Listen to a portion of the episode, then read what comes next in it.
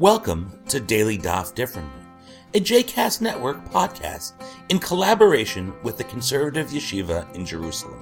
This daily podcast invites you to join us to study the daily Talmud page with a variety of liberal rabbis and teachers. For more information about the Conservative Yeshiva, please visit conservativeyeshiva.org. For more information about the other JCast Network podcasts and blogs, please visit jcastnetwork.org. Welcome to the Daily Daf Differently. This is Rabbi Danny Nevins from the Jewish Theological Seminary in New York, where you may hear uh, subways and sirens going by my window. I apologize, but try to imagine yourself sitting with me here at JTS. There's the train. Okay, we're on Chagiga Daf Dalet Amud Aleph, the uh, 4A page where we learn from the uh, quoting the Mishnah, the tumtum androgynous, that the a person who is a tumtum or androgynous, an intersex person, whether they have um, the sexual organs of both male and female or neither male or female, um, they are excluded from the mitzvah of uh, of Re'iyah, of appearing with the sacrifice on the festivals, because it says Kol Zechurcha. Um, it says you should bring um, every male should come. Uh, Tanu Rabbanan, the sages taught Zachur Nashim. When it says all of your males should come, that excludes women. Zachurcha, your males, which adds another, it's repeated, Lahotzi Tumtum Androgynous is excluding male and female. And then it, when the word says Kol Zachurcha, all of your males, that extra everyone is Lirabot etaktanim to um, to also include the uh, the the minors. So young men were required to come, uh, boys that is, uh, with their fathers uh, on the pilgrimage. Now you might object. You certainly are welcome to that. How come these rabbis they have the word zachor, zachorcha, and kol zachorcha? How come they're reading one inclusively, one exclusively, uh, and I get that call everyone is meant to be used as an inclusion, and yet why does that include minors and not uh, the androgynous, the intersex? Well, this is the way the rabbis read it. They said that when it says a man, it means a man who's certainly a man, not a woman, and not intersex. It's interesting in our day because, of course, uh, issues of transgenderism have become very uh, prominent in our society. It seems like the, the next rights uh, agenda item after gay and lesbian rights uh, is that of people in the intersex community or people who've transitioned from one gender to another. And I think that many of us in the religious community are viewing this with uh, with a sense of compassion, um, but also sometimes confusion, trying to understand uh, how we how we can understand gender in our day. What does it mean to transition from one gender to another? What about people who reject the whole gender binary and don't identify either as male or female?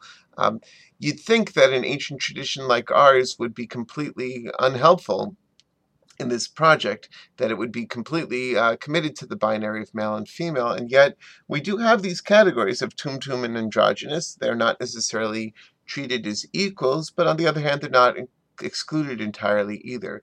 And so uh, I'm not going to say more about that now, other than to say that our tradition, in fact, has a lot of references to the uh, nuances of life, um, some of which we're only truly beginning to understand in our day. I do want to say a little bit more, though, about the exclusion of women. Uh, it says, uh, uh, Amar Mar, Mar, a different teacher says, Zahur, that when it says males, it's there to exclude women, the Hotziyat Nashim. Uh, ha lama. Why do I need this verse? Uh, in other words, isn't that obvious? Uh, we are men. We go. We rabbis uh, make the rules. Uh, why would you even think that women would be included? Uh, maybe this is misogynistic. Maybe it's just patriarchal. Um, in any event, you've got this question that's being raised here, and um, and there's a reason. It turns out why the Mishnah and then the Gemara need to address this issue because there is this idea of mitzvot asesha zman grama, of positive time-bound commandments that women are exempted. It says, v'chol mitzvah asesha zman grama nashim p'tura. Don't we already know that women are excluded from all positive commandments which are time limited? Now let me explain that a little bit. This is a well-known principle that's said several times in the um, in the Bavli. It's also referred to in the early Midrash in the Mechilta, um, but it's uh, it's been debated in our day as well about whether it was meant as a descriptive or a prescriptive statement. In other words, is this just like a um, a observation that women were in practice exempted from a lot of uh, commandments which were only done at certain times? Or is it meant to be prescriptive to say women are intentionally exempted and it's not just an observation of social practice? Uh, a lot rides on that distinction. And uh, in practice, for most of rabbinic history, uh, women have been prescriptively uh, excluded from obligation, from mitzvot such as uh, tefillin, and even from daily prayer at the prescribed times. And on that basis, women have also been excluded from leadership, uh, from being counted in the minyan, and from serving as a shliach tzibur, um, and also, frankly, from social status, because uh, in Judaism, social status has a lot to do with obligation. The more obligated a person is, um, the more uh, prestigious they are. Just think about a Kohen. They've got extra obligations that others don't have. Um, and so they've got a, a privileged position. Uh, and so, uh, in, in, our day, and especially uh, in non Orthodox circles where uh, a great deal of effort has been made to create a more egalitarian culture, there's been a sense that there's an, a, an agenda item here that uh, we have to re examine this exclusion of women from obligation because if they're not obligated, then they are not truly included. And uh, and just recently, uh, Rabbi Pamela Barmash, a, a, conservative rabbi who's a scholar at uh, George Washington University in, in St. Louis and a member of the Committee on Jewish Law and Standards, wrote a paper saying that this category, this observation, which was really more of a description than a prescription, should be declared non-operative in our day, and all men and women should be considered equally obligated, all Jews, um, and not uh, have these exclusions. Uh, it's an it's an important point. I agree with her. I voted for her paper, uh, and yet we do have a little bit of work to do because, after all, uh, rabbis, even uh, prominent rabbis, uh, don't necessarily get to change the minds of the people overnight, and many people have grown up uh, thinking that women are not required to do, participate in certain mitzvot, such as wearing uh, tefillin.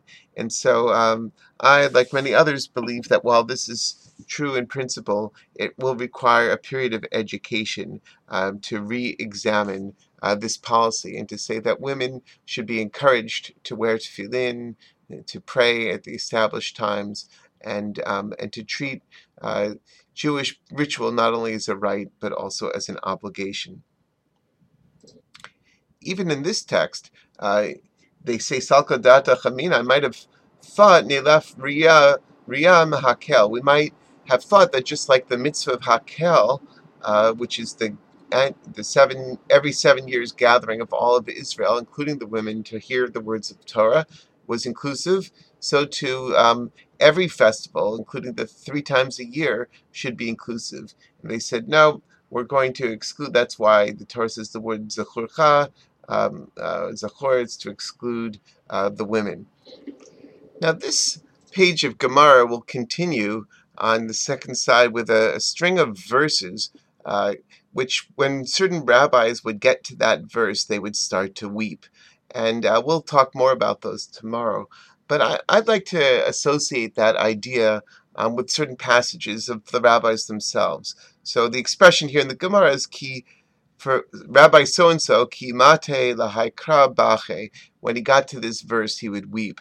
Uh, I think that as we read these passages uh, in the Gemara, in which uh, people who don't fit in because of their gender, such as the tumtum and the androgynous, or women, half of Israel, who uh, don't fit into this status of obligation that the rabbis uh, understood or perhaps even invented, um, are excluded. And for centuries and millennia, this has led to a sort of two-tier system and a second uh, second-class citizenship uh, in our people. Uh, when I get to passages like this, uh, I think that it's it's it's appropriate to pause and even to cry and to say that Luyihi would that we had gone a slightly different way and that we had from the outset um, used Hakel the, the mitzvah of gathering all the people Israel to hear the words of Torah, men, women, and children, as our ideal um, for all rituals, so that we would truly be one people uh, in the land.